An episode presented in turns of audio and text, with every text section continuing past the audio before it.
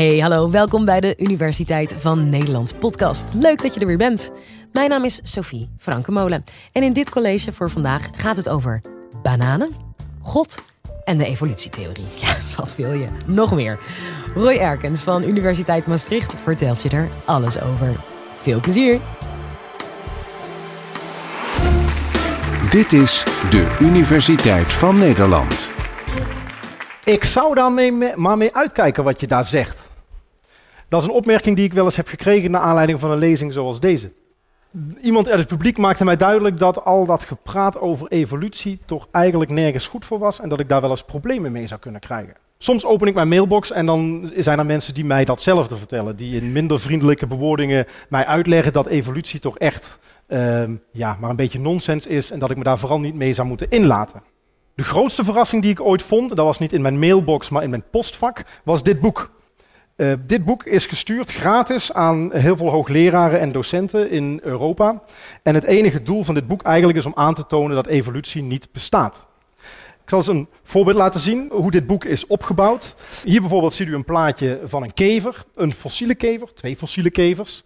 Nou, zegt hij, dit zijn fossiele kevers. Hier zijn we, zien we kevers vandaag de dag. Ja, er waren kevers, er zijn kevers. Ja, er is helemaal geen evolutie. Een ander voorbeeld. We hebben fossiele zeesterren. We hebben nog zeesterren. Er is helemaal geen evolutie. Evolutie is gewoon een leugen. Allemaal flauwekul. Um, het probleem hiermee is, dit zou, je zou kunnen denken, dit is een serieuze poging om eens te laten zien of evolutie, eh, of, of, evolutie nou wel klopt, of het, om het aan de kaak te stellen op een wetenschappelijke manier. Het probleem van dit boek is dat het totaal oncontroleerbaar is. Er worden helemaal geen gegevens gegeven bij de fossielen. Ik kan helemaal niet zien wat het was um, eh, en controleren of het hetzelfde is. Ik heb collega's van mij die uh, wel experts zijn in verschillende groepen, die zeggen ja dat is leuk die plaatjes, maar de, de fossiele plaatjes waarvan zij het zeggen dat het dezelfde soort is, is totaal iets anders. Ja, het is een vis die er was en een vis van nu. Het zijn alle twee vissen, maar het zijn totaal andere soorten. Dus het is niet echt een heel serieuze poging. De enige poging is om eigenlijk het idee van evolutie in een kwaad daglicht te stellen. Sterker nog, als wij doorbladeren in dit boek, dan komen we in een paragraaf terecht die heet conclusies. Ja, nu lacht u nog. Maar op, als we kijken naar de conclusie van deze mensen, en ik vind dit een redelijk schokkende conclusie, die zeggen mensen die evolutie aanhangen, die hebben dit op hun geweten.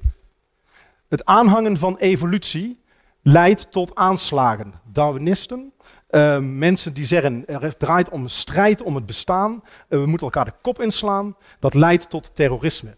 En dit is de schuld dus van Darwinisten. Een redelijk vergaande conclusie. Maar het is wel een heel interessant punt, want waarom zijn er eigenlijk zoveel mensen die twijfelen aan evolutie of problemen hebben met het idee van evolutie. Waarom is dat nou voor sommige mensen zo controversieel en zelfs zo belangrijk dat ze er dikke boeken van drukken die ze de wereld rondsturen? Nou, het is een heel complex vraagstuk en iets wat ik niet kan, helemaal in alle facetten kan belichten in een kwartier. Maar ik wil eigenlijk drie aspecten noemen die ik vaak tegenkom. Um, het eerste aspect heeft te maken met de plaats van de mens op aarde. Als we kijken naar evolutie, en we kijken naar wat, het, uh, wat evolutie zegt over waarom mensen op aarde zijn, dan is het antwoord eigenlijk, we zijn op aarde omdat we er zijn. We zijn het blinde, we zijn het, het, het, het uh, resultaat van eigenlijk een blind, een beetje stuurloos proces van natuurlijke selectie, dat op ieder moment heeft geselecteerd wat goed werkte op dat moment. Dat wat goed werkte reproduceerde meer dan dat wat niet goed werkte en uiteindelijk was er een mens. Er is dus geen um, vooropgezet doel dat heeft geleid tot het ontstaan van de mens. En dat is een boodschap die sommige mensen heel onwenselijk vinden. Maar ja, het is misschien een onwenselijke boodschap, maar dat maakt de boodschap nog niet minder waar natuurlijk. Naast dit soort uh, argumenten van de plek van de mens op aarde, is het ook zo dat mensen bang zijn voor de invloed van evolutie op moraliteit. Er is een, uh, een algemeen idee, zeker onder wat meer religieuze mensen, dat zonder moraliteit er geen ja, maatschappij mogelijk zou zijn. Want, zoals je hier kunt zien, wij denken natuurlijk als Darwinisten dat wij allemaal met elkaar in gevecht zijn. We slaan elkaar de kop in, we eten elkaar op. Er is geen enkele manier dat we met elkaar vredig zouden kunnen samenleven. Dus we worden heel immoreel als wij geen religie hebben. Dat is natuurlijk heel interessant, want dat zou betekenen, als we dat even wetenschappelijk zouden testen, als religieuze mensen moreler zijn dan niet-gelovigen, bijvoorbeeld de gevangenissen vol zouden moeten zitten met atheïsten en niet met religieuze mensen. Mensen die geloven zouden namelijk omdat ze moreel zijn minder criminaliteit begaan. Nou, dat klopt niet. Als we kijken naar de statistieken van wie er in gevangenissen zit, is er geen enkele relatie tussen gelovig zijn of niet gelovig zijn en hoeveel criminaliteit er is. Als je kijkt naar de acceptatie bijvoorbeeld van evolutie in Nederland, en het zijn cijfers van een aantal jaar geleden, is het zo dat 20% van de Nederlanders evolutie niet accepteert als verklaring voor de levende wereld. Um, als we uitgaan van 18 miljoen mensen, is dat 3,6 miljoen mensen. 15% is nog niet zo zeker. En 65% accepteert evolutie. Dat is nog steeds een redelijk hoeveelheid mensen die zeggen: evolutie is volgens mij niet de verklaring. Um, ondanks dat evolutie goed gedocumenteerd is. Er zijn ook bijvoorbeeld in 2004, zei Berlusconi bijvoorbeeld ook: we gaan evolutieonderwijs verbieden. Dat gaan we niet meer onderwijzen. Een paar jaar later zei Poolse staatssecretaris dat evolutie een leugen was. Evolutie is een leugen, daar moeten we niet aan beginnen. Als we kijken naar de Verenigde Staten, dan zien we zelfs dat op sommige boeken waarschuwingsstickers worden geplakt. En hier ziet u een waarschuwingssticker. Um, deze sticker zegt: This textbook contains material on evolution. Evolution is a theory, not a fact, and uh, regarding the origin of living things. This material should be approached with an open mind, uh, studied carefully and critically considered. Nou, in een eerste lezing klinkt dit heel redelijk, hè? want ja, je moet er maar eens even goed over nadenken voordat je het accepteert. Er zitten een paar problemen in. Um, evolution is a theory, not a fact. Nou, evolutie is zo goed gedocumenteerd, ik durf evolutie een feit te noemen. Evolutie is waar. Um, dus dat is het eerste probleem al. Het tweede probleem al is dat ze zeggen, het is een theorie.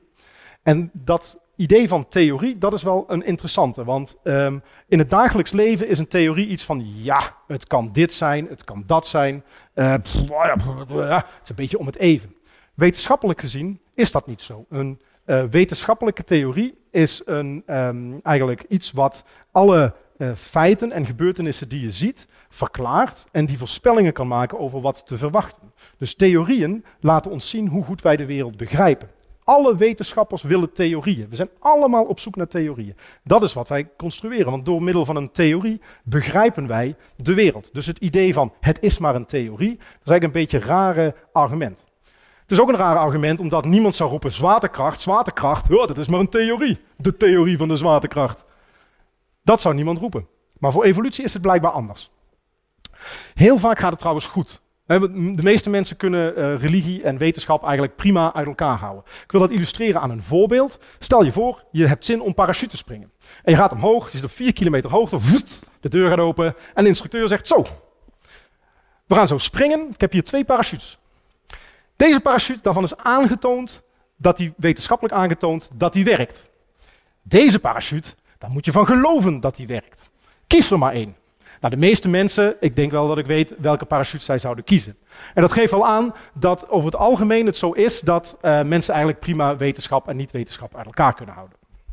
Nou, het laatste uh, punt dat ik wil bespreken is het punt van perfectie. Um, als je, zeker de, um, de wat meer traditioneel en letterlijk gerichte religieuzen, die zeggen, de, God schiep de wereld, zoals beschreven in de Bijbel, met alle soorten daarin, en hij schiep de mens naar zijn evenbeeld.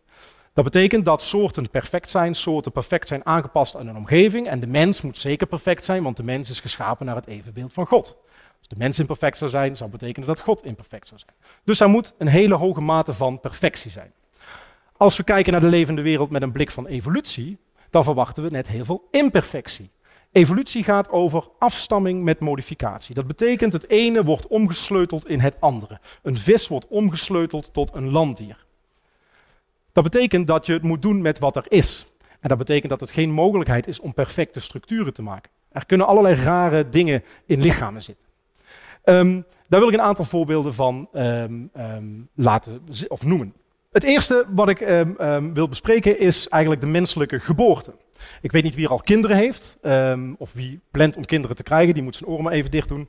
Uh, maar de, de menselijke geboorte is een nogal pijnlijk proces niet heel erg prettig en ook heel erg gevaarlijk. In het verleden stierven heel veel moeders, maar ook kinderen, als het gevolg van een verkeerd gegane geboorte. Die geboorte is zo pijnlijk omdat kinderen moeten door het geboortekanaal en het geboortekanaal loopt door het bekken. Nu is het zo dat mensen een relatief groot hoofd hebben gekregen in de evolutie.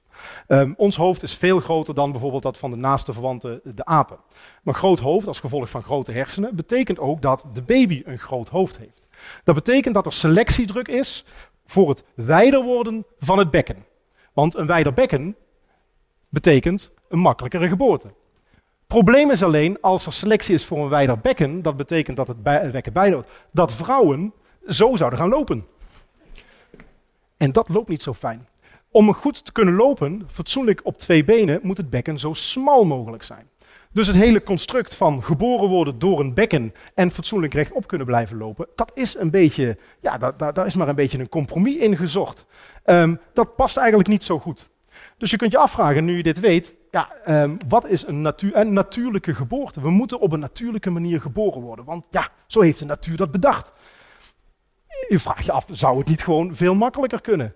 Moeten we niet gewoon wat vaker een keizersnee gebruiken? Nou goed, dat is iets om over na te denken. Wat is natuurlijk? Een uh, tweede voorbeeld wat ik wil geven op het gebied van uh, imperfectie is eigenlijk uh, de constructie van onze rug. Vele ehm, mensen krijgen last van hernia's. Um, hernia's, lage, rugpijn, dat is heel vervelend. Dat is ook een, eigenlijk een product van onze evolutionaire geschiedenis. Toen wij um, nog op vier poten liepen, onze voorouders, toen was het gewicht eigenlijk verdeeld. Ik probeer nu. Ah, het gewicht was verdeeld op armen en benen. Dus het was heel mooi verdeeld over al onze ledematen. Nou, wij zijn rechtop gaan lopen. En wat is nu gebeurd? Ons hele bovenlijf, en zeker als je natuurlijk heel gespierd bent, dat is helemaal terechtgekomen op dat kleine stukje ruggenwervel hieronder. Dus er staat nu heel veel druk op eigenlijk iets heel kleins. Als je dat zou ontwerpen, zou je natuurlijk wat, wat extra verstevigingen aanbrengen. Maar ja, dat gaat nou eenmaal niet. We zitten vast aan ons evolutionaire verleden.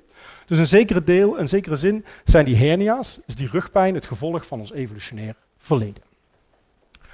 Nou, het allerlaatste voorbeeld dat ik wil uh, behandelen, um, dat is de menselijke penis. De menselijke penis is ook een kleine misproductie van evolutie.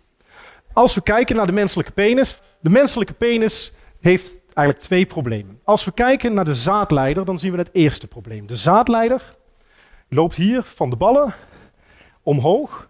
Het makkelijkste zou natuurlijk zijn omhoog, ploep, zo hier naar binnen. Dat is de kortste route. Maar wat gebeurt met die zaadleider? Die gaat helemaal omhoog, over de blaas heen, achter de urinebuis langs en zo de prostaat in. Dat is ook een enorme omweg. Waarom is die, is die zaadleider zo lang? Nou, dat heeft te maken met ons evolutionaire verleden. Um, bij vissen zaten de gonaden, uh, degene wat de geslachtscellen maken, in de buik. En in, het evolutionaire traject daarna zijn die ingezakt, naar, of eigenlijk uitgedaald naar buiten toe. Dat heeft te maken met temperatuurregulatie. Uh, het zaad uh, ontwikkelt zich beter op een temperatuur iets onder onze lichaamstemperatuur. Dat inzakken is evolutionair echter zo gebeurd dat het helaas heeft plaatsgevonden eigenlijk over die urinebuis heen. Dus die urinebuis en die blaas zit een beetje in de weg. Het is, die zaadballen zijn ingedaald aan de verkeerde kant. En daarom zitten we nu vast met een hele lange lus. En omdat er geen mechanisme is om even terug te gaan en zeggen, oh, dit gaat niet helemaal goed, we doen het even zo. Omdat dat niet bestaat, zitten we vast met die enorme, uh, die enorme uh, lus. um, het tweede probleem aan de penis is natuurlijk de prostaat. Ik zal niet hier vragen wie heeft last van zijn prostaat, steek je vinger maar eens even op. Maar veel mannen op latere leeftijd krijgen last van hun prostaat. En de prostaat gaat uh, ontsteken, gaat zwellen. En wat is nou handig hier geconstrueerd? Die prostaat is mooi om die urinebuis heen gevouwen. Lekker handig. Je maakt iets wat makkelijk zwelt en ontsteekt om een heel slap buisje wat vervolgens wordt dichtgeknepen. Ja, dat is niet echt um, goed bedacht, zou ik maar zeggen. De constructie is zo omdat die prostaat ontstaan is uit cellen uit de wand van die urinebuis. En daarom is hij eromheen gegroeid. Maar als je denkt, van ik maak nou een, een goed orgaan, dan had je, dat, had je de, die klier natuurlijk ernaast gelegd, zodat je geen problemen had gehad bij het afknijpen. Dus al met al um, is dit maar een beetje een uh, knutselwerkje wat uh, beter had kunnen uitpakken. Nou, waarom zou u nou volgens mij iets moeten weten van evolutie? Ik denk dat de belangrijkste reden om iets te weten van evolutie is dat u onthoudt de mens, net zoals alle organismen, geen eindproduct is van evolutie, maar eigenlijk nog steeds een werk in uitvoering. Ik dank u wel. Je hoorde Roy Erkens. Hey, en ben of ken jij nou ook een leuke wetenschapper die verbonden is aan een universiteit en die je echt een keer hier bij ons college wil horen geven? Maak dan een PowerPoint-presentatie. Nee, maar grapje. Stuur een mail naar podcast.universiteitvannederland.nl. We zien hem graag verschijnen. Doei!